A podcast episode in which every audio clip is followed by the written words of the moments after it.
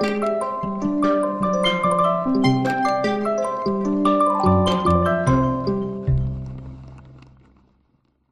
svima sa, sa Penkala podcasta. Evo u par riječi čisto da predstavimo Penkala podcast. Znači on je u neku ruku nastavak Penkalinog bloga koji je pokrenut prošlo ljeto.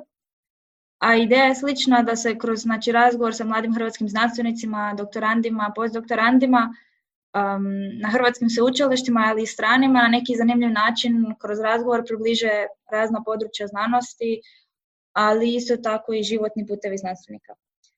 Um, ipak u ovom podcastu danas odlučili smo se dotaknuti jedne od, mm, nažalost, neizbježnih tema, a to je koronavirus.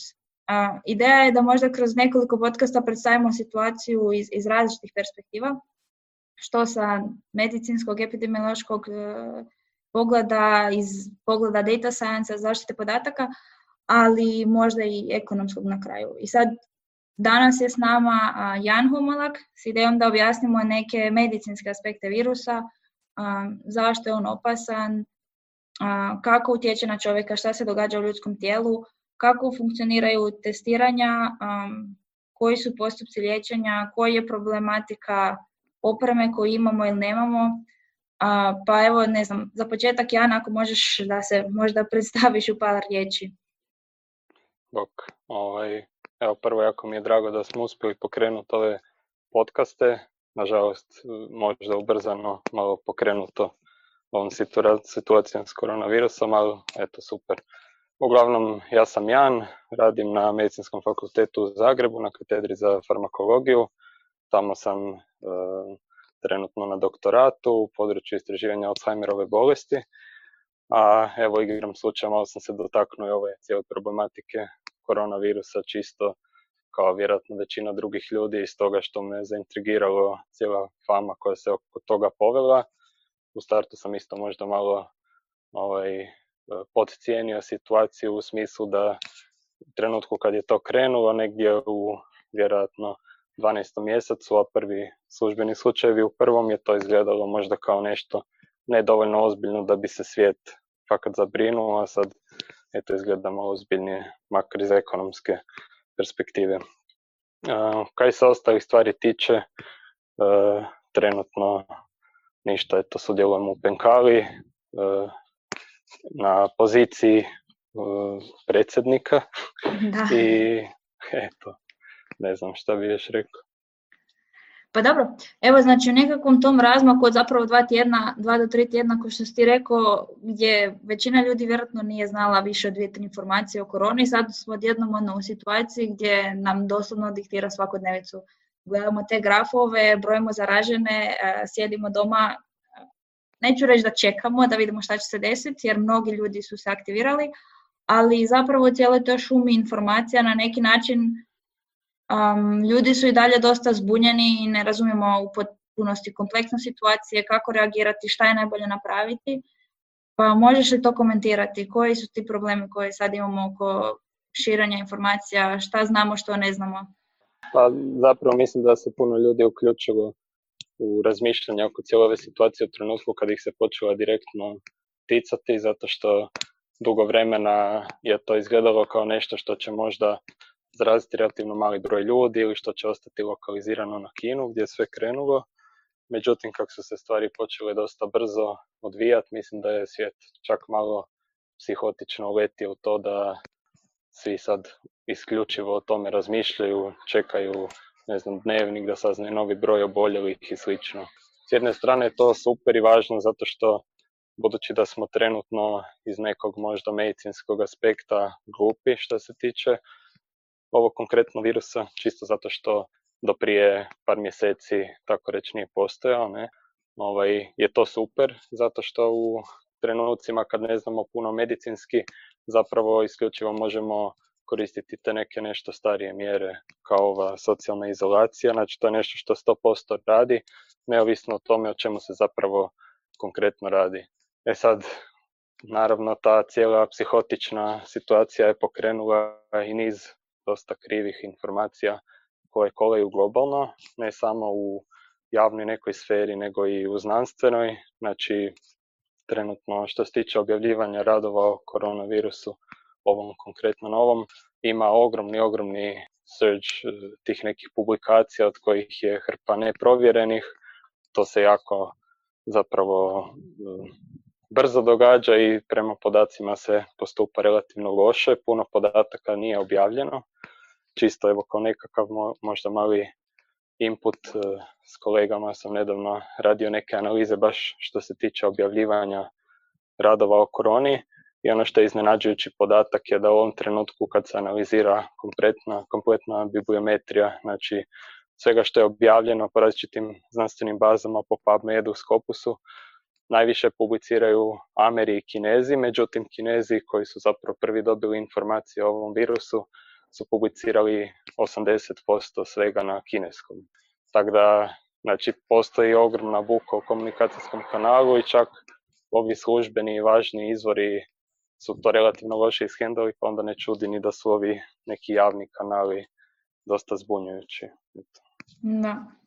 Ajmo onda proći kroz neke osnovne informacije. Znači, zašto zapravo korona opasnija i po čemu je drugčija od, na primjer, SARS-a i MERS-a? pa, mislim, ja se isto moram ograditi malo u startu, čisto zato što mi ovo nije nikakvo primarno područje, ali ono što znamo i što su nekakve objektivne informacije koje imamo o SARS i MERS, znači zapravo SARS i MERS su jedan i drugi isto kao i ovaj novi virus, koronavirusi. Jedan i drugi su bili proglašeni javnozdravstvenim problemima u trenutku kad su izbili, to naravno nije bilo ni izbliza velikih razmjera.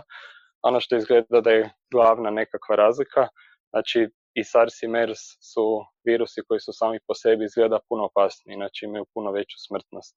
Međutim, izgleda da su i dosta manje virulentni i oni su jedan i drugi zarazili puno, puno manje ljudi nego što je trenutno zarazio ovaj virus. Znači i SARS i MERS su, koliko ja znam, par sto ljudi zarazili sve skupa. Za MERS čak znam konkretni podatak, mislim da oko 2,5 tisuće je zaraženo, od čega je umrlo oko 861 osoba. Znači, otprilike jedna trećina, ne. Znači jedna trećina mrtvih ljudi je puno, puno, puno veća smrtnost od ovog virusa koji trenutno gledamo. Ono koji je problem sa ovim virusom je da je on zarazio dramatično puno više ljudi, pa bez obzira na dosta malu smrtnost, to znači veliki broj jako teško oboljelih u svijetu i veliki broj ljudi koji će vjerojatno umreti, ne, ili koji su već umrli. I sad on se postavlja potpuno drugačiji epidemiološki nego i SARS i MERS iz razloga što nekak bi mogli svesti to da su ovo kvalitativni virus i ovaj kvantitativan, znači on će zaraziti hrpetinu ljudi i zapravo će biti problem u tome koliki broj ljudi ćemo moći hendlati sa svojim zdravstvenim sustavima, dok su SARS i MERS bili problematični u smislu da kad je neko zaražen, postoje dosta visoka šansa da ta osoba i umre. Da, na neki način zapravo ono, da ono što je opasnost Sada je zapravo ta brzina širenja i to što su ljudi mogu zaraziti druge prije nego što zapravo sami primijete simptome. Da, znači SARS je zapravo bolest koja je izgledala klinički puno teže od ove i praktički su simptomi bili toliko izraženi da se odmah tu osobu moglo izolirati i onda metodama socijalne izolacije kakve se sad koriste smo mogli ishendati nekog situaciju. A ono što je problem s ovim virusom, iako trenutno nemamo opet baš puno podataka, ali od ovog što je dostupno izgleda da dio ljudi uopće ne razvija simptome i, i dalje mogu širiti tu bolest. Izgleda da jedan određeni postotak ljudi može nemat čak ni blago povišenu tjelesnu temperaturu, baš ništa, a da i dalje nekak se virus prenosi. Ne? Tako da, to je velika razlika i to čini ovaj virus težim i za ishendovat sa ovim nekim mjerama koje trenutno i koristimo. Da, meni se baš nekako čini kao da je, ovaj virus ima te parametre koje ga čine nekako savršenim, da nas sad nauči nekakvu lekciju cijelu. Zato jer, mislim, čini mi se kao da je na neki način bilo neizvjesno, neiz, neizostavno da će se ovakva nekakva situacija dogoditi prije ili kasnije. Posebno ono, sad kad je sve toliko povezan da ono, čim se nešto krene širiti, jednostavno teško je spriječiti zbog te količine mobilnosti ljudi danas. Um, I sad da je bio puno smrtniji, vjerojatno bi već toliko ljudi bilo umrlo da ne bi bili u situaciji u kojoj smo sada da pokušavamo ono, i dalje, bila, ono, situacija bi sada bila puno gora, da je, da je smrtnost veća, a istovremeno da je, da je da se ponaša što se tiče prijenosno, zaraznosti i slično ko SARS i MERS, onda bi vjerojatno ga već detektirali i uspjeli spriječiti širenje ko što se SARS i MERS spriječio. Znači na, na ovaj način, na neki način zbog te manje smrtnosti, a istovremeno veće zaraznosti i bržeg prijenosa nas je doveo u situaciju u kojoj nismo bili spremni, jer to je ono netipično za ono što, smo do sada imali. Pa da, zapravo je puno veći izazov na nekoj javnozdravstvenoj razini, možda zato što je radi tih karakteristika, kao što si rekla, puno teže ga je pratiti. On se doslovno šulja na neki način i teško isprati dije i onda dodatno se tu javljaju ti možda nekakve psihološke razine gdje ljudima užasno teško objasniti da ako se ne osjećaju bolesni da je, dalje možda jesu. Znači to je nešto s čim se medicina susreće s drugim bolestima i visok krvni tlak i svašta nešto. A ovo je u ovom trenutku presudno, znači ljudi koji i dalje ne vjeruju da možda jesu bolesni, zapravo predstavljaju potencijalna mala žarišta infekcije koja zbog ove ogromne virulentnosti mogu puno, puno, puno drže, duže očuvati virus da nekak kruži u populaciji. Da. A što se točno dešava e, kad virus uđe u, u, u čovjeka? Znači, na koji način on djeluje kod, e, kod ljudi sad? Znači, znamo da ide u pluća, ali što se točno dešava u plućima? Da, a mislim, e, čak, ok, znamo da ide u pluća, međutim, po ovom što trenutno znamo o tom kako se virus prenosi, izgleda da ima i nekakva druga potencijalna žarišta u ljudskom tijelu. Znači zapravo e, ono što način na koji ovaj virus e, inficira čovjeka je da se veže na jedan receptor koji se zove AC2 i njega imamo puno u plućima naravno, međutim imamo ga hrpu i u ostatku tijela. Konkretno kod čovjeka imamo hrpu AC2 receptora u crijevu, u tankom crijevu. Ono što je problematično s obzirom na ovaj virus je da to potencijalno znači, osim što može izazvati simptome kod ljudi koji izgledaju kao proljev ili nekakve gastrointestinalne tegobe, znači neka bol u trbuhu ili različiti poremeći drugi s probavom, ovaj, to može značiti da se virus na taj način može širiti. Znači, e, on, to, je, to se zove fekoralna transmisija, znači da zapravo fecesom bi mogli isto kao i kihanjem rasprostranjivati to u okolišu i to sad zvuči kao da inficiramo nekoga ako se poseremo na njega doslovno, zapravo u stvarnom svijetu to znači da virus može biti na hrpi površina za koje ne bi očekivali.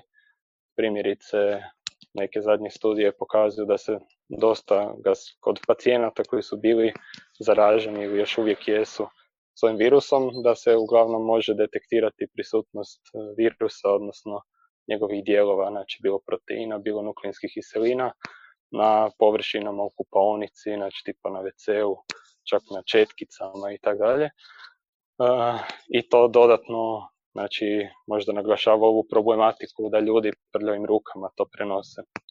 E sad, tog receptora u crijevu ima gro zato što se inače ponaša kao transporter za aminokiseline, znači zapravo kad nešto pojedemo, te aminokiseline apsorbiramo na taj način iz crijeva, pa je dosta logično da tog imamo jako puno, a budući da je to izgleda primarni način ulaska virusa u svaku stanicu, onda to naglašava moguću važnost i fekoralnog puta. Međutim, znači klinički definitivno najjače simptome po tome i nosi ime, ovaj, vidimo u respiratornom sustavu i on zapravo napada pluća i to je mehanizam kojim dolazi do ovog teškog pogoršanja kliničke slike i zašto ljudi na posljedku i umiru, a to je zatajenje funkcije pluća, odnosno disanja. Znači pluća služe, svi znamo da oksigeniraju krv, međutim radi teške infekcije koja nastaje lokalno u plućima se zapravo narušava e, kapacitet e, membrane u plućima da oksigenira krv. Znači bilo radi upale pa se tu nakuplja hrpa vode pa ta membrana postaje puno veća.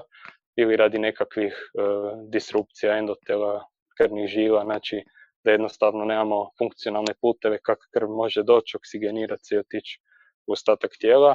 Jako brzo dolazi znači, do pada saturacije kod tih pacijenata, odnosno bez obzira što oni pokušavaju disati, u njihovoj krvi više nema dovoljno kisika da prehranite sve stanice i onda se stanje naglo pogorša i dolazi zapravo do onog što se u medicini zove akutni respiratorni distres sindrom, e, znači pojam koji zapravo označava da praktički imamo kompletni urušaj funkcije respiratornog sustava koji onda slijedi disfunkcija svih drugih. Okay. A kako, znači, kako funkcioniraju zapravo ti testovi? Znači, sve danas, jedna od zapravo najbitnijih mjera koje možemo raditi je testirati veliki broj ljudi, baš zbog toga što je teško detektirati ko je prijenosnik, a, ali koliko sam čitala postoje znači dvije vrste testova. Jedna je, jedna je ona koja doslovno detektira RNA virusa a, iz, znači, iz sline, a, a drugi su oni koji detektiraju znači, antitijela a, iz recimo krvi. I sad koji su oni koji se danas koriste? Koje, odnosno u Hrvatskoj ili vani? Ja, koliko sam shvatila, a, mm, više se koriste ovi koji detektiraju RNA, zato jer njih, kod njih bi trebalo biti moguće odmah detektirati da li je osoba zaražena ili ne, dok za antitijela treba čekati dok osoba zapravo razvije antitijela. uh Pa, mislim, već u, trenutno u čem je fora, testovi zapravo za proteine su komercijalno razvijeni nešto malo kasnije, znači to su ovi što si spomenuo koji detektiraju protutijela u krvi, a testovi koji detektiraju direktno RNA virusa su ovo što smo imali trenutno dostupno u većini zemalja i s čime se odmah krenulo u testiranja. E sad, e, znači, budući da je to RNA virus, onda se detektira metodama reverzne transkripcije, znači ono RT-PCR, i to su testovi koji direktno kažu da li imamo virus u sebi. To se koristi kod nekih drugih bolesti gdje recimo pokušavamo pratiti stanje bolesti, primjerice kod HIV-a e, i kod nekih drugih e, virusa. E sad, e, ono što je potencijalni problem s tim testovima je što zapravo po detekciji RNA nam fali ključna informacija koja bi mogla biti epidemiološki jako važna, a to je da li imamo ljude koji su prehodali ovu infekciju, a da ni ne znamo. Znači, to je s druge strane nešto što možemo vidjeti serologijom, odnosno tim testovima koji zapravo analiziraju razvijena protutijela, budući da je to primarni način na koji ljudsko tijelo se bori protiv ovog virusa.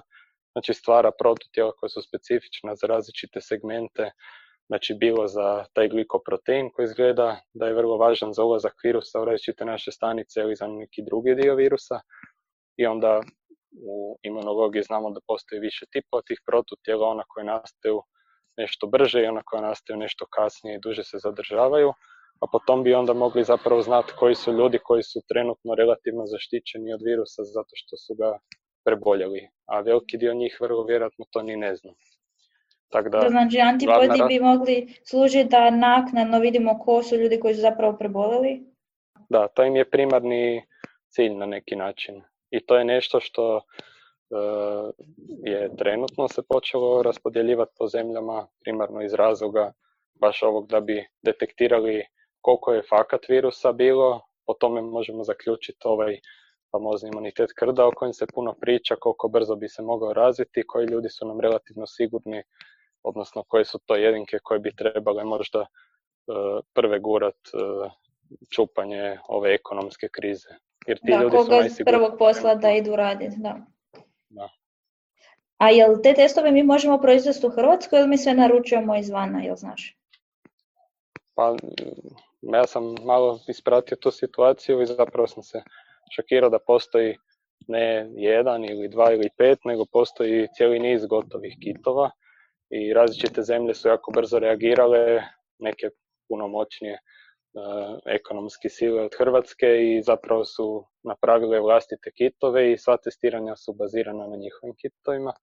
To je načelno nešto što se može proizvesti. Eh, međutim, većina ljudi koji radi znanstveno sa tom metodom uh, RT-PCR-a zapravo naručuje oligonukleotide, odnosno te male početnice koje definiraju koji zapravo dio virusa ćemo detektirati ili bilo kakve druge nukleinske kiseline, one se, ne znam točno gdje su sve tvornice po svijetu, sumnjam da postoji nekako u Hrvatskoj, međutim Hrvatska može nabaviti početnice koje su e, definirane po potrebama nekog ko ih koristi, znači zapravo bi sve reagense na neki način mogli tu raditi. S tim da, koliko sam ja upoznat, nije problem u količini testova koji su dostupni u svijetu i možda ima smisla, puno više smisla ići za nekakvim testovima koji su relativno standardizirani, zato kaj činjenica da imamo hrpetinu testova koji zapravo detektiraju različite e, dijelove RNA virusa je relativno teško uspoređivati podatke koje dobijamo iz različitih zemalja. Znači ne samo iz razloga što su različite zemlje drugačije pristupile testiranju pacijenata, nego i zato što ti testovi imaju različitu osjetljivost. E, znači, različito... znači oni ne, ne detektiraju zapravo svi isti dio RNA? Da, znači e, znam da je Koreja razvijela svoj test, primjerice Ameri imaju svoj test, znači ima cijeli niz testova, neki su se odlučili detektirati dijelove virusa koje zapravo taj virus dijeli isto tako sa SARSom i MERSom tu nema potencijalnog problema zato što praktički nemamo SARS-a i MERS-a trenutno u svijetu, pa nema, ne trebamo se bojati, pogotovo s obzirom na količinu zaraženih, da ćemo slučajno detektirati SARS umjesto korone, znači to bi prvo klinički vidjeli, ali se postavlja pitanje, znači ljudi koji rade konkretno s tim i dizajniraju te početnice za nekakve svoje eksperimente, znaju da je izuzetno važno dobro dizajnirati početnicu. Sad ko je ispratio malo kako je izgledao razvoj tih primera za ovu konkretnu situaciju, povelo se jako puno rasprave oko e, primera koji je predložio CDC, zbog toga što kad se dizajnira početnica ona izgleda kao nekakva, uh, ona je ljepljiva zapravo, kao neki čičak i ono na što se mora izuzetno paziti je da se taj čičak ne zalijepi sam na sebe, zato što će onda test možda biti negativan, ili da se čičak ne zalijepi na isti takav čičak, znači na svojeg buraza, zato što će onda test možda biti pozitivan. A kako Bez to obzira da pacijent. A to se, postoje različiti pristupi u dizajniranju tih početnica na koje se treba paziti. Znači, različiti matematički modeli se tu koriste i postoje razvijeni softveri. Međutim, nekad je teško predvidjeti zapravo da li će biti moguće to spriječiti u kojoj mjeri se događa. Ono što su neki genetičari zapravo na što su upozorili je da različite te CDC-eve početnice izgleda u određenom postotku mogu se lijepiti same za sebe i mogu se lijepiti za svoje e, replike, znači davati jedan udio lažnih rezultata. E sad, to bi trebali zapravo imati vrlo detaljne informacije o svim početnicama koje se koriste u različitim zemljama i vrlo detaljne informacije za svaki konkretni kit i onda u to još utrpati konkretne informacije o načinu testiranja da bi u stvarnosti mogli ispoređivati kako se kreću, kako se kreće zaraza po različitim zemljama. Mislim, ja, ja sam, bilo mi je malo šokantno kad sam vidio količina testova. Mislio sam da se radi možda o dva, tri različita, ima ih puno više.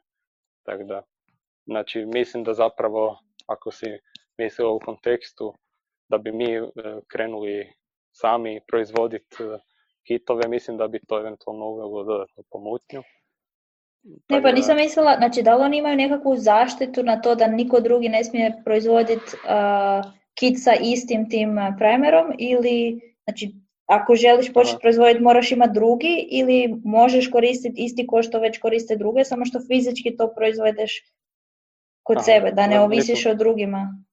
Da, ne, ne znam konkretno, to je, to je više neko možda pravno pitanje, ali što se tiče same izvedbe testa, e, ne vjerujem da je zabranjeno koristiti određeni tip početnica, što više ima dosta radova koji su sad objavljeni koji se zapravo, koji su fokusirani na to na koji način možemo ubrzati postupak testiranja i e, testirati što više ljudi i kako bi maksimalno smanjili cijenu tog testiranja.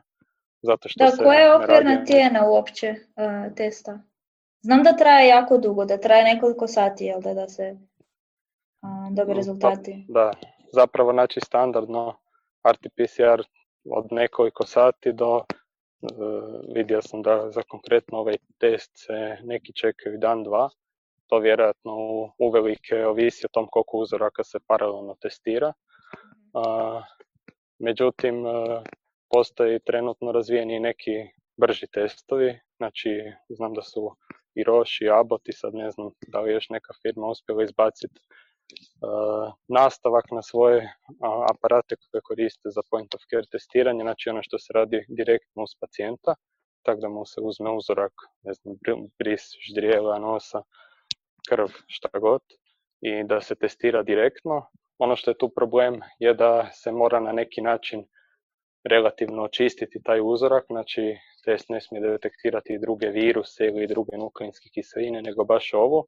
To je tehnički donekle ispeglano i ti testovi koji su dobili, ovi u Americi konkretno su dobili propusnice od FDA-a da se mogu odmah početi koristiti, iako nisu do kraja možda provjereni po nekim najstrožim kriterijima, se mogu izvesti u 15 minuta čak.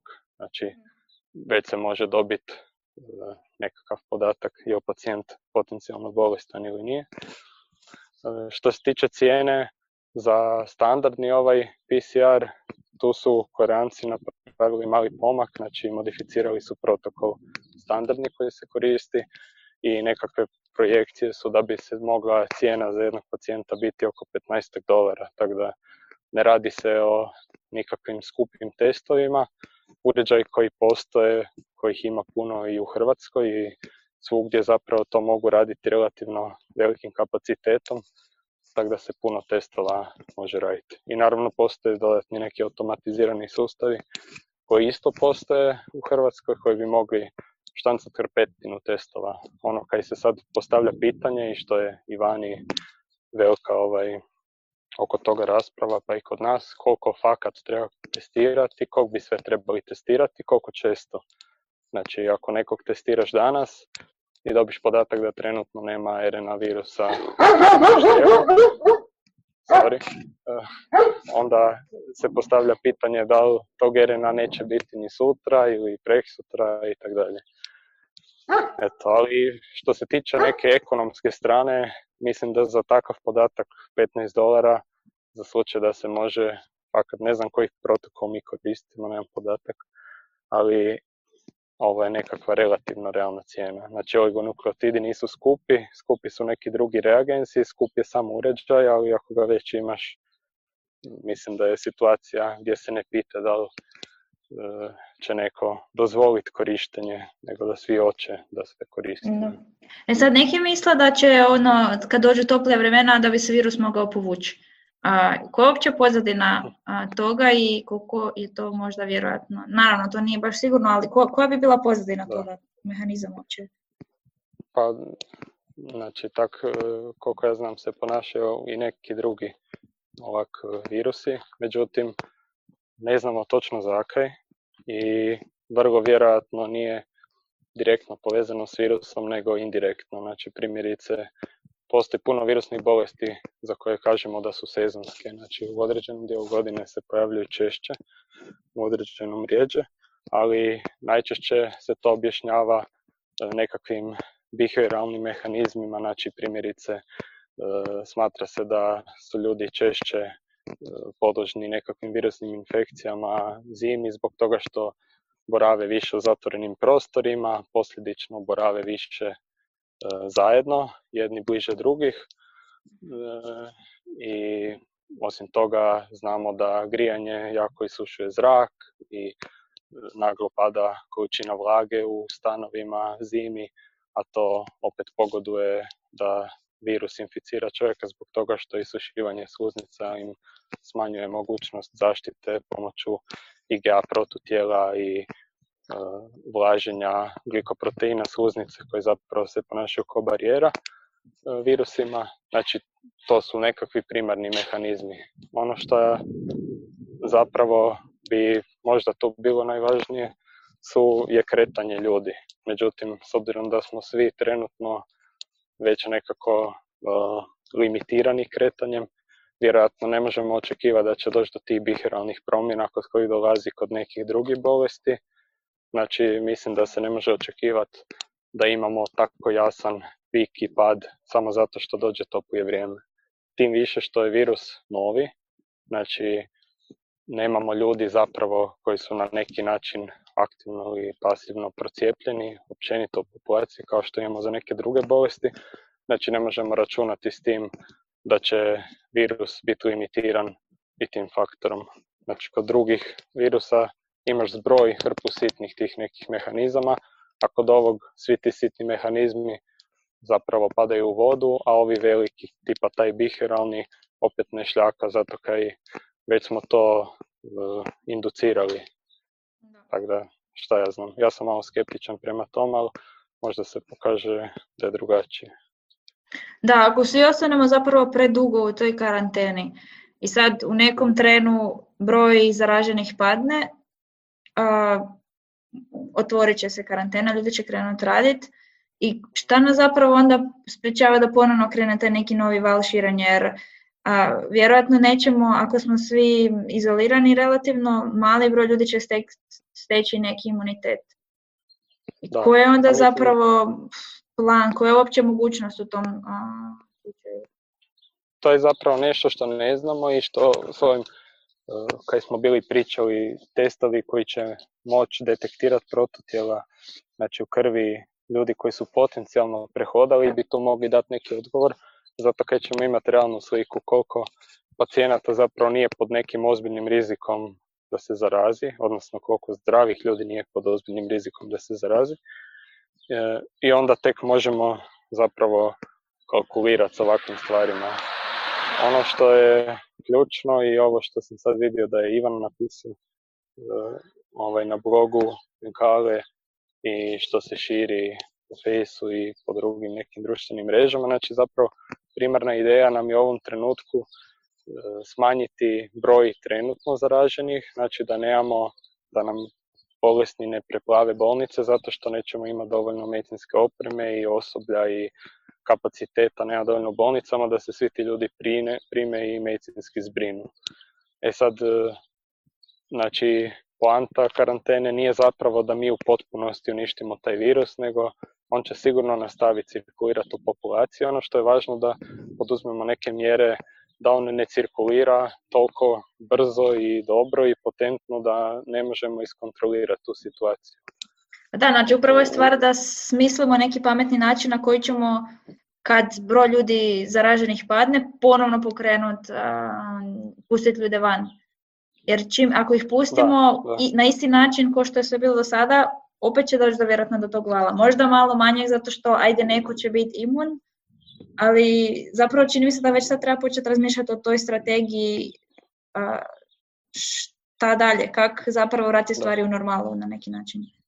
Znači na isti način kako e, sad e, vidio sam da na telki isto stavljaju one schemice, ono jedna osoba je ostala doma, pa šta to znači za eksponencijalno širenje, koliko zapravo ljudi je to manje nakon jedan, dva ili tri sukcesivna prijenosa isto tako će se zapravo ponašati razvijeni imunitet. Znači, ako već jedna osoba ne može efektivno se zaraziti prenijeti tu zarazu dalje, to je dugoročno puno, puno manje ljudi. Jel? Znači, zapravo na neki način pametnom raspodjelom ljudi koji su relativno sigurni bi se mogla ta situacija nekak ishendlati da dobimo ovo što si rekla, da znači imamo situaciju gdje i dalje će naravno biti bolesnih, ali gdje će svi moći primiti maksimalno dobru zdravstvenu skrb i to je to. U međuvremenu, znači, razvija se hrpa i lijekova i ovo, kaj smo pričali, brži dijagnostički kitovi, znači, ukoliko će biti mogućnost istestirati nekog i dobiti pouzdani rezultat testa unutar 15 ili 45 minuta, onda to dramatično mijenja situaciju zato što ćemo relativno brzo znati ko nam je koliko toliko siguran. Ako ćemo istovremeno znati i da li je ta osoba već razvila određeni stupanj imuniteta, tim bolje. Znači, zapravo svaka od tih mjera će dramatično doprinijeti tom da ishendamo situaciju, i one se izrazito brzo i smišljaju i stvaraju na svjetskoj razini i globalno sustav i dalje funkcionira jako dobro jer očito zemlje sve više dijele slične podatke i diagnostičke testove šeraju otvoreno i tako. Znači, zapravo, po mojem nekakvoj, po mojoj procjeni, hrpa malih mjera može jako efektivno pridonijeti e, da uspostavimo ravnotežu ovu o kojoj zapravo Ivan priča na toj na blogu.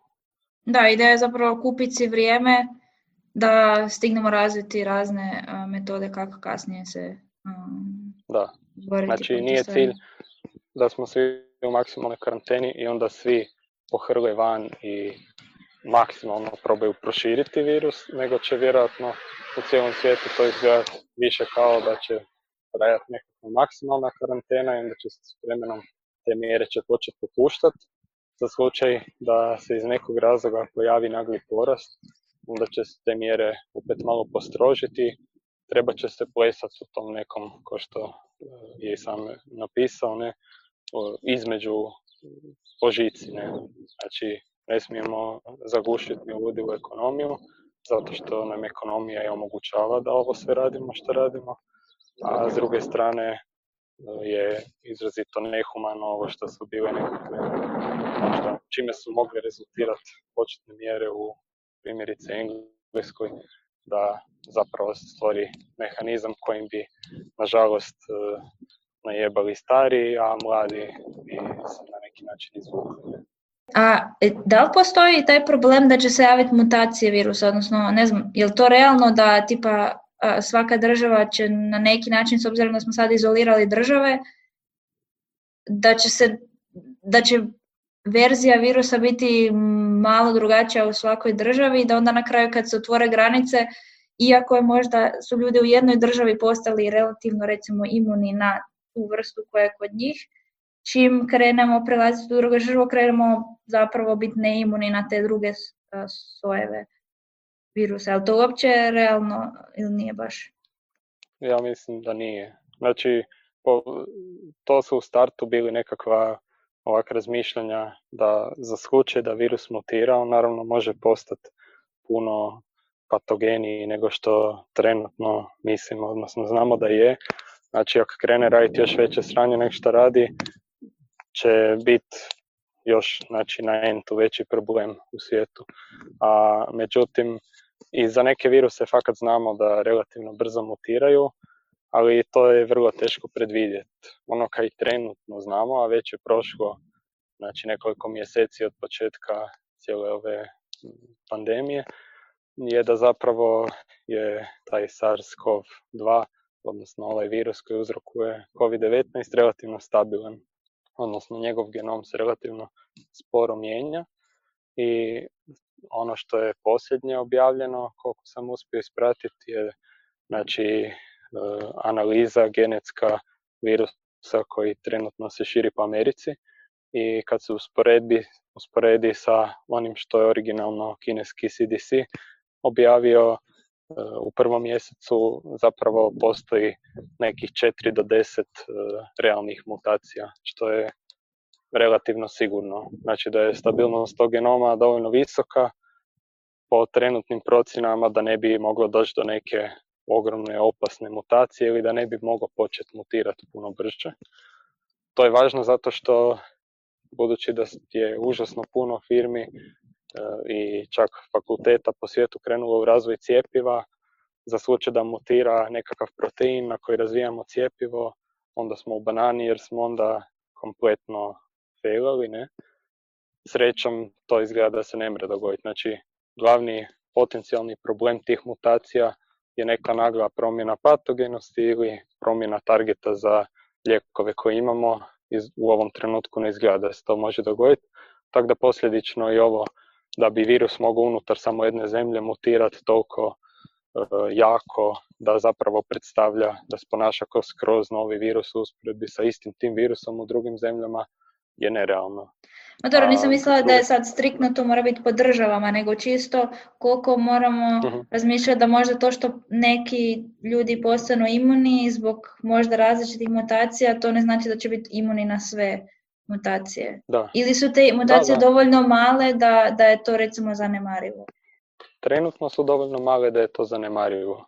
Da, da li se može dogoditi u budućnosti da iz nekog razloga prvi put ikad virus dramatično mutira E, može, jebi ga, ne znamo o ovom virusu. Da. Fakat e, znamo vrlo malo, unatoč naporima i objavljenim hrpetinama radova o tom, ali e, nije, ništa nije isključivo. Ne. U startu je i ovo zapravo, kad se krenulo širiti, shvaćeno relativno neozbiljno, zato što je, mislili su ljudi u najgorem slučaju, onog čega su se i kinezi bojali i bar tako ispada po prvim tim objavama, da bi to mogao biti e, novi SARS. Ono kaj trenutno imamo je da to nije novi SARS, nego da je ubio 30 puta više ljudi do sada, a vjerojatno će ubiti puno više, ne? Tako da neke stvari su nepredvidive, ali je vrlo mala šansa, ovom koliko sam ja uspio shvatiti, e, da se nekakva takva realna mutacija dogodi. Da. A kako funkcionira uopće traženje lijeka? Koji su pristupi koji ljudi danas um, primjenjuju? Znači, znam da neki koriste neke postojeće lijekove, pa onda njih testiraju da li bi mogli biti dovoljno dobra cijepiva, a neki valjda razvijaju iz nule, ili na koji, koji su uopće načini? Da, znači trenutno je hrpa firmi čim je krenulo ovo cijelo sranje uletilo baš u razvoj cijepiva konkretno to je ono što znamo da je efikasno i ono gdje imamo relativnu slobodu da možemo zaključiti da ono što radi kod jedne e, infektivne bolesti da će raditi kod druge. Znači zapravo da na neki način potaknemo ljudski imunosni sustav da sam stvori obranu protiv te bolesti, da ga zapravo na neki način samo naučimo na koji način da to napravi. E, u razvoj je krenula hrpetina cijepiva čiji je razvoj zapravo drugačiji, a e, završni cilj je jednak. A različita su po tome da su neki krenuli razvijati RNA cijepiva koja bi trebala funkcionirati tako da se zapravo nukleinska kiselina e, za određeni protein virusa inicira u ljudsko tijelo i da ljudsko tijelo samo proizvede određeni protein na koji onda razvije imunost. Sad tu postoji puno atraktivnih targeta koje bi mogli na taj način predstaviti. E, znači, ono, izbanalizirano, kažemo, je, pazi se, ako ti ovo dođe nekad, to je ono, vjerojatno opasno, razvij prototipa na to. E, druga, i sad, znači, ta cijepiva se primarno razlikuju po tom. Neka su taj sustav dostave informacije ljudskom tijelu, neka su direktno taj protein, da mu kažu ne informacija kako će taj protein izgledati, nego baš evo ti protein nauči kako on izgleda. E, neka pokušavaju razvijati na različite druge proteine, znači većina, e, koliko sam uspio ispratiti, je fokusirana na taj fuzijski S-glikoprotein koji je kao neka mala, e, mali šiljak na virusu koji mu omogućava da se zakelji na taj AC2 receptor i tako uđe u stanice. E, a to je što se tiče cijepiva. Znači tu je cijeli niz krenuo ljudi koji su imali relativno razvijene sustave za razvoj cijepiva e, ili sustave za dostavu e, tih različitih proteina ljudskom tijelu su tu nešto brži od ovih drugih. Pitanje koje od tih cijepiva će se pokazati klinički djelotvornim i koliko brzo ga možemo imati, zato što bez obzira koliko su ljudi to razvili, u ovom trenutku moramo jedno čekati da to bude istestirano na životinjama, da bude istestirano na malom broju ljudi, pa na nešto većem i tako dalje, dok to može krenuti u neku sigurnu kliničku upotrebu. A kaj se tiče drugih lijekova, hrpa ljudi je probala napraviti neki drug repurposing, da probamo iskoristiti lijekove koje imamo trenutno za nešto drugo u borbi protiv ovog virusa. I tu je uletilo par interesantnih lijekova za neke druge virusne bolesti. Recimo, testirani su neki lijekovi koji su primarno razvijeni za e, ciljanje HIV-a a, i probali smo koristiti neke lijekove koji su zapravo razvijeni za ebolu i nekakve druge e, takve potencijalne problematične bolesti u nadi da će zapravo neki od sustava koji inhibiraju ili replikaciju tih virusa ili ulazak virusa u stanicu ili nešto skroz deseto, šljakati za ovaj virus. Znači, bez obzira što je on drugačiji, on i dalje koristi iste neke mehanizme zaraze i postoji šansa da ako ciljamo neki mehanizam koji već postoji, da ćemo ga uspjeti spriječiti. I sad naravno najveći, najveća baza podataka koju smo imali za to je zapravo ona koju smo razvili razmišljanjem o tom što je moglo pomoći kod SARS-a i kod MERS-a, budući da je ovaj virus dosta sličan SARS-u i po mehanizmu ulaska u stanicu i sve. I onda su se rano pokušali primijeniti neki lijekovi znači, koje smo relativno uspješno pokazali da bi mogli djelovati što in vitro, što in vivo kod ovih bolesti. Tu definitivno najviše obećavaju trenutno, iako se sad neki novi rezultati to dovode u pitanje, znači hidroksiklorokin, jedan lijek za malariju koji se pokazao prije toga da bi mogao šljakati kod carsa i azitromicin sad u zadnje vrijeme ovo što su francuzi i neki kinezi objavili isto tako znači zapravo ono što je poznatije svima ko sumomed, jedan no. antibiotik. Čekaj, znači za njega postoje pozitivni rezultati ili? Pa inicijalno, znači prvi rezultati sa hidroksiklorokinom i sa drugim nekim formulacijama klorokina e, su zapravo predloženi u Kini i tu su koliko toliko istestirani klinički. Sad to opet dolazimo do onog koji smo bili pričali na početku, znači veliki je problem da nemamo konkretne podatke o njihovim pacijentima, nego tu i tamo ono što je prijavljeno, što ne vrijedi samo za Kineze, nego za druge zemlje. Znači nekakva deskriptivna statistika, relativno siromašna iz koje ne možemo puno zaključiti, da li neko nije nešto uzeo u obzir ili je i koliko su ti podaci fakat realni. Ali znači ono što trenutno imamo od kliničkih podataka e, je iz Kine i to je izgledalo u startu relativno obećavajuće i onda po nekom vremenskom toku su to ispratili Francuzi, isto relativno nedavno. Rad koji je objavljen prije tog priprintan, e, koji je vodio zapravo šef njihovog jednog infektološkog instituta u Marseju, e, Didier Raoult, koji je, evo sad ga ima gro po tim isto portalima i ne znam di, koja je zapravo specifična ličnost, ovak je malo neki čudak, ali s jedne strane ta kombinacija ima smisla.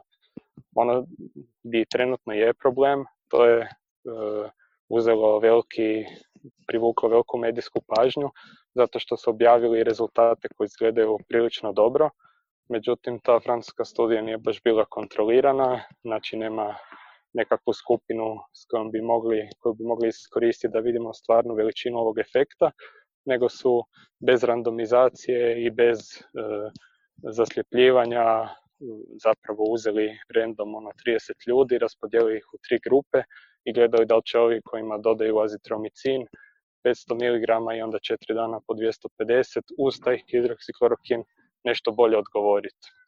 Po njihovim rezultatima da, i po njihovoj popratnoj studiji opet da, na nešto većem broju ljudi, no ni ta popratna studija nije zapravo imala neke robustne kontrole za potencijalne greške i onda puno ljudi je zapravo skeptično oko toga. Za, ono zašto da naprave takvu grešku da ne naprave randomizaciju kak spada? Mislim, dosta je ozbiljna situacija, onda je užasno velika šteta ako zbog takve neke stvari koja nije nešto nemoguće, a, a na kraju ljudi to... sumnjaju to su stvari koje, e, s kojima se i medicina i znanost i svi zapravo konstantno susreću. Ono kaj je problem je da sad e, nekih tih stvari postajemo više svjesni čisto zato što je važno užasno brzo reagirati, važna je točnost, a ima hrpetina jednako loših studija i loših koje se standardno objavljuju.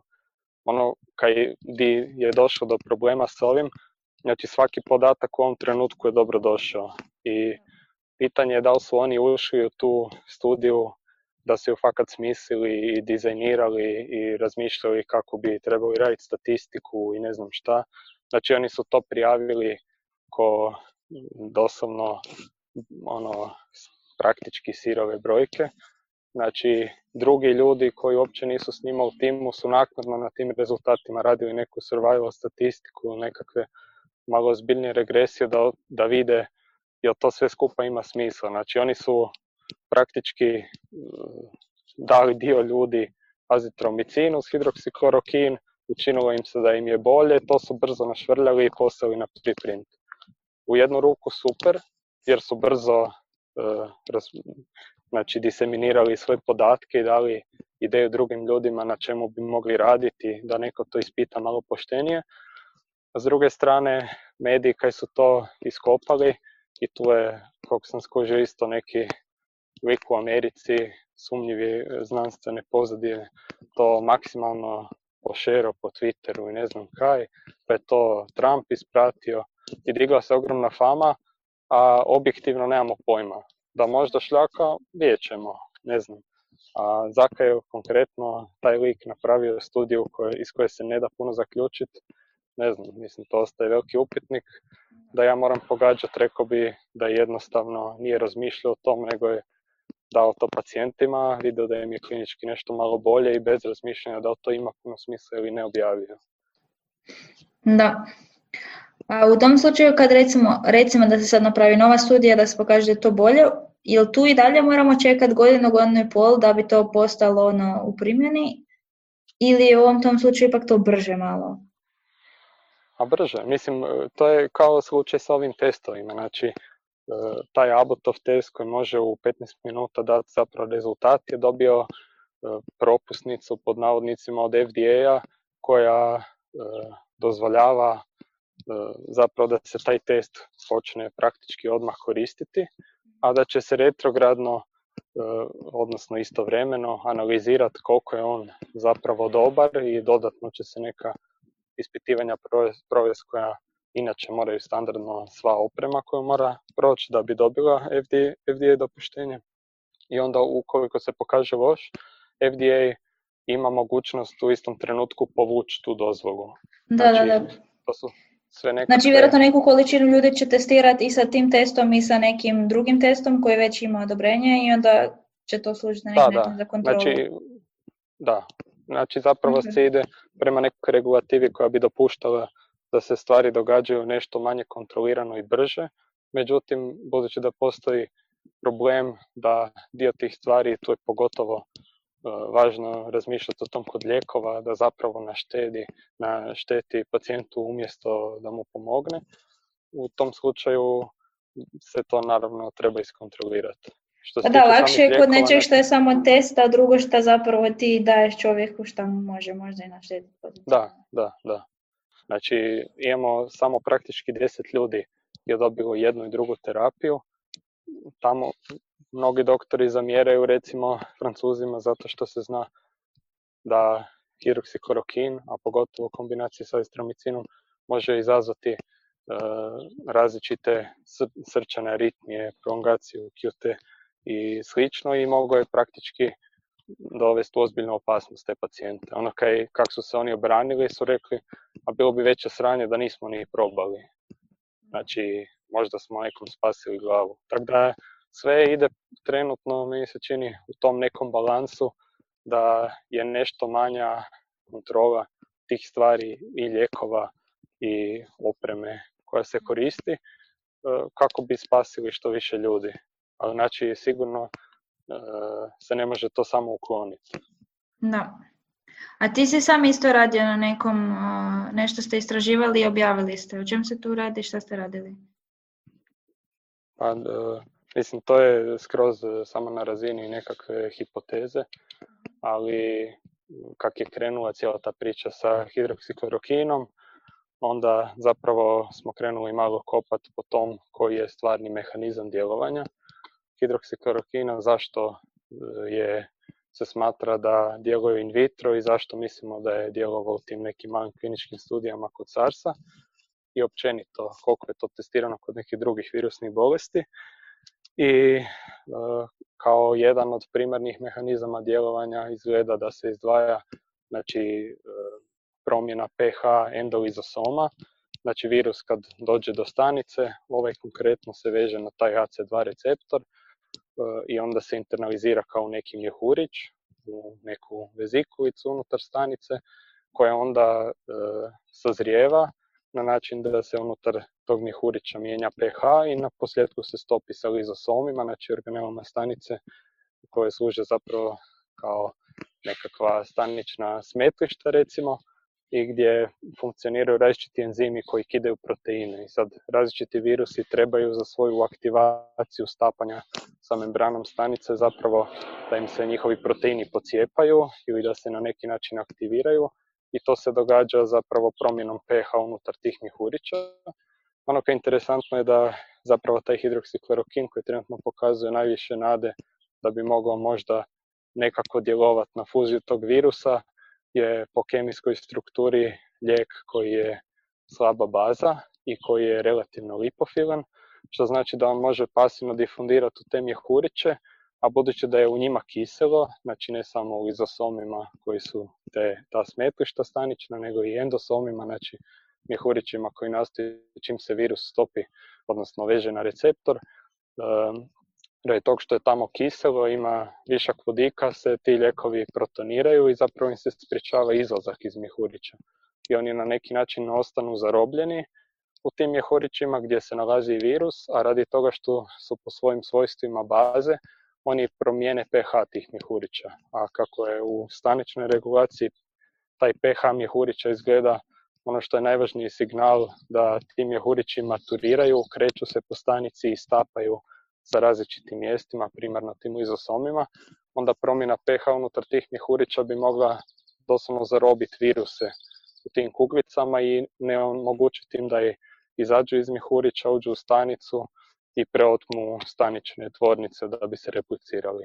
E sad, ako je to primarni mehanizam, onda je naša neka hipoteza bila da bi trebali ispitati neke druge lijekove za koje znamo da su imaju takva svojstva, znači da su slabe baze, da su vrlo lipofilni i da mogu ostati zarobljeni u tim jehurićima, to se zovu lizosomotropni lijekovi.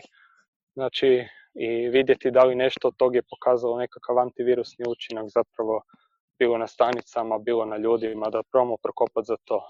I sad, primarni razlog za kaj smo došli na tu ideju je zapravo bio zato što većina ljudi koji je krenulo tražiti lijekove koje bi mogli repurposati su bazirani na nekakvim in silico pristupima gdje su pokušali tražiti nešto što bi se potencijalno vezalo za taj virus, a niko nije zapravo pratio mehanizam djelovanja lijekova za koje trenutno mislimo da bi mogli šljakati. I onda, budući da nam je bilo neobično da zapravo niko nije tako nešto na tako nešto upozorio, probali smo prokopati šta još od nekih drugih lijekova bi se tako ponašalo. I ono što je sretna okolnost relativno je da u farmakologiji cijeli niz lijekova ima ova svojstva i cijeli niz lijekova bi potencijalno mogao e, dijeliti mehanizam djelovanja sa tim hidroksiklorokinom i biti efikasan, u slučaju da se hidroksiklorokin zaista pokaže efikasan i da mu je to primarni mehanizam djelovanja, onda ima jako puno lijekova koji zapravo imaju puno manje nuspojava od ovog što se trenutno predlaže, a mogli bi dijeliti mehanizam. Tako da, eto, to je sve na razini nekakve neprovjerene hipoteze. Ono koje nam je bilo zanimljivo je da taman kad smo to poslali, taj rad, on je trenutno priprintan i u fazi je objave u časopisu jednom, ali u trenutku kad smo ga poslali, poslali je zapravo izašao priprint od ovih Francuza da bi jazitromicin, odnosno sumomed, mogao biti učinkovit, a sumomed je isto prototip lijeka koji radi točno to, znači on je opet lipofilan, bazičan, ulazi u te mjehuriće i tamo ostane zarobljen i to mu je zapravo nekakvo svojstvo kojim se razlikuje od drugih antibiotika i radi čega je imao problema prilikom registracije originalne i tako. Tako da, eto to je bio Ajde, super. naš Da, nadam se da, da, će, da, će, da će sad ove neke nove studije ići možda u tom smjeru pa da vidite jel da ste bili a, imali upravo. Da, nije, nije ništa što bi to je vrlo sve daleko od klinike. Naša originalna ideja je bila probati vidjeti za sve te lijekove kumulativno, da li zaista možemo zaključiti, znači budući da trenutno jako puno pacijenata je zaraženo, da probamo skupiti neku bazu tih pacijenata i analizirati da li ljudi koji su pili inače te lijekove, koji su u toj našoj grupi lijekova, su imali blaži klinički tijek od onih koji su pili neke druge lijekove. Znači, budući da se tu radi o cijelom nizu lijekova kao ovih koji se koriste za smanjivanje želučane kiselosti, znači inhibitori protonske pumpe, oni jednim drugim mehanizmom utječu na pH tih mjehurića, ne direktno tako da unutra uđu, nego inhibiraju jedan enzim koji zapravo stvara, koji zakiseljava te mjehuriće, ali užasno puno ljudi na svijetu ih pije. I znači zapravo smo htjeli prvo provjeriti e, da li možemo doći do tih podataka i kontaktirali smo neke ljude, između ostalog i ove francuze koji su objavili to sa azitramicinom, ali trenutno to ništa nije dostupno i nije moguće to mhm. ispratiti, tako da eto, vidjet ćemo. A ni u Hrvatskoj isto takve baze nikakve ne postoje? Da, koliko ja znam trenutno ne postoji. Ono što se počelo događati u svijetu je da su različiti specijalisti iz različitih područja e, pokrenuli svoje registre pacijenata. Znači primjerice reumatolozi su tu bili dosta brzi i pokrenuli su reumatološki registar. Postoji relativno pristojni registar koji je neki dan imao 72 pacijenta, ne znam koliko ima danas, e, koji imaju upalne bolesti crijeva, a zaraženi su koronavirusom. Znači, nastali su, počeli se, skup, počeli se skupljati nekakvi klinički podaci, međutim neki objedinjeni registar gdje bi mogli fakat ispratiti ovakve neke stvari koje su nam možda promakle u ovom trenutku ne postoji. I to je isto od ovog e, drugog rada koji smo napisali koji se zapravo tiče e, kretanja tih podataka koje smo trenutno uspjeli skupiti u cijelom svijetu i komunikacije i kolaboracija koje su nastale, koje su puno, puno, puno manje efikasne i ti podaci su puno manje dostupni nego što se priča i što se misli, smo isto spomenuli. Znači, u ovom trenutku ni u Europskoj uniji, ni u Americi, ni u Europi, e, ni u, sorry, ni u Kini, nigdje, nigdje Znači ne postoji e, nekakvi podaci gdje bi mogli iskopati da li bilo koji drugi lijek bi mogao, ono, znači doslovno metodom ajmo puvat 200.000 pacijenata zaraženih, o njima samo staviti podatke koje lijekove su pili i vidjeti da li na tom velikom uzorku možemo iskristalizirati već klinički da li je nešto potencijalno efikasno. Znači ne moramo... Da, da čudno to jer Gledam baš na ovom Keglu gdje postoje razne sad već e, baze podataka vezano za, za koronu, da. ali koliko vidim zapravo ne vidim ništa što bi imala takve podatke oko toga koje lijekove su ljudi. Da, znači recimo ono kaj sam ja vidio, to se još, e, ako se dobro sjećam, 12.3. su na Keglu stavili prvu bazu i to zapravo Ameri sa širokim e, kolaboracijama 44 tisuće znanstvenih radova koje bi mogle imati e, materijale povezane s koronom. Trenutno, mislim, 44 tisuće u startu nije bilo, ovaj, a, ali to je opet znači sad nekakva baza podataka za e, nekakav mining, text mining ili ne znam kaj, koji bi nam da je. A, znači zapravo baza konkretnih kliničkih informacija koje trenutno imamo, a imamo ih, ne postoji. Znači, tu su podbacili dramatično ljudi koji su te podatke objavili u neki u dosta jakim časopisima i podbacili su ti časopisi koji nisu inzistirali da se ti podaci daju slobodno na korištenje svim drugima, jer u ovim trenucima je zapravo vrlo važno da se podaci šeraju izuzetno brzo i izuzetno efikasno. Ali to je znači... nekako neobično, zato jer čini se da su se znanstvenici jako puno krup, ono, udružili da, na radu oko svih tih različitih aspekata, ali onda čudno je da ne postoji takva databaza koja bi zapravo stvarno bila konkretna oko bolesnika i koji su imali simptome, koje lijekove primali.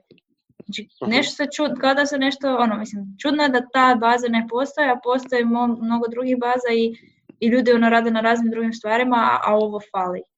Da, pa mislim da primarno je problem u tome što kod svih takvih stvari je neko morao biti idejni pokretač. U ovom trenutku skroz mi je razumljivo da e, ljudi koji su dio zdravstvenog sustava ne razmišljaju o tom da skupe te podatke, jer kratkoročno ti je važno, važnije spasi čovjeka krij sebe i mnogi rade i duple smjene i apsolutni kaos. Znači, nije mi primjerice uopće čudno da ne postoji kvalitetno obrađeni ili čak sirovi podaci iz Italije. Znači, nijedan doktor ne bi tam sjedio sad nad Excelicom ako pored njega umire čovjek. S druge strane, to je točno ono kaj nam treba da potencijalno iskopamo nešto kaj je game changer, znači da malo smanjimo ili brzinu širenja ili težinu kliničkih simptoma. Znači mali farmakološki pomak koji bi nam omogućio da 10% pacijenata koji bi završili na respiratoru omogućimo da ne završe. To su u kontekstu ovih brojki s kojima se trenutno suočavamo tisuće i tisuće ljudi. I to su dramatični veliki novci i ogromne e, promjene i za te zemlje i za zdravstveni sustav za sve. Znači, to je ono, e, nekak se razmišlja, čini mi se lokalno i kratkoročno, umjesto e, da pokušamo dugoročno razmišljati. Zato sam rekao zapravo da originalno mislim da je malo tu tehnologija i znanost zakazala, znači ne ovaj dio konkretni klinički, nego cijelo to kopanje i traženje mogućnosti nekih novih terapija, novih pristupa i to je bazirano na podacima puno lošijima nego ovi koji trenutno možemo imati.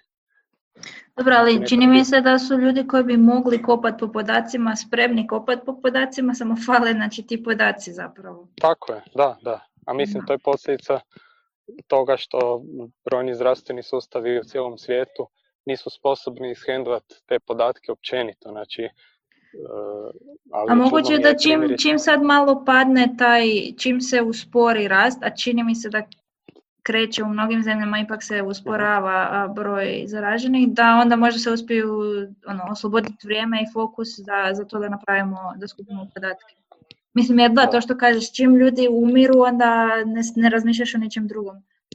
Da, i mislim to je logično, to je takav e, način razmišljanja koji je puno važniji za te ljude trenutno, ali e, čudno mi je recimo da neke zemlje koje imaju jako složene informatičke te sustave, a, a iako moram se tu ograditi, znači nisam probao direktno kontaktirati e, u Danskoj nekog ili ovak, znači koji imaju brutalno Već informatizirane sustave, da.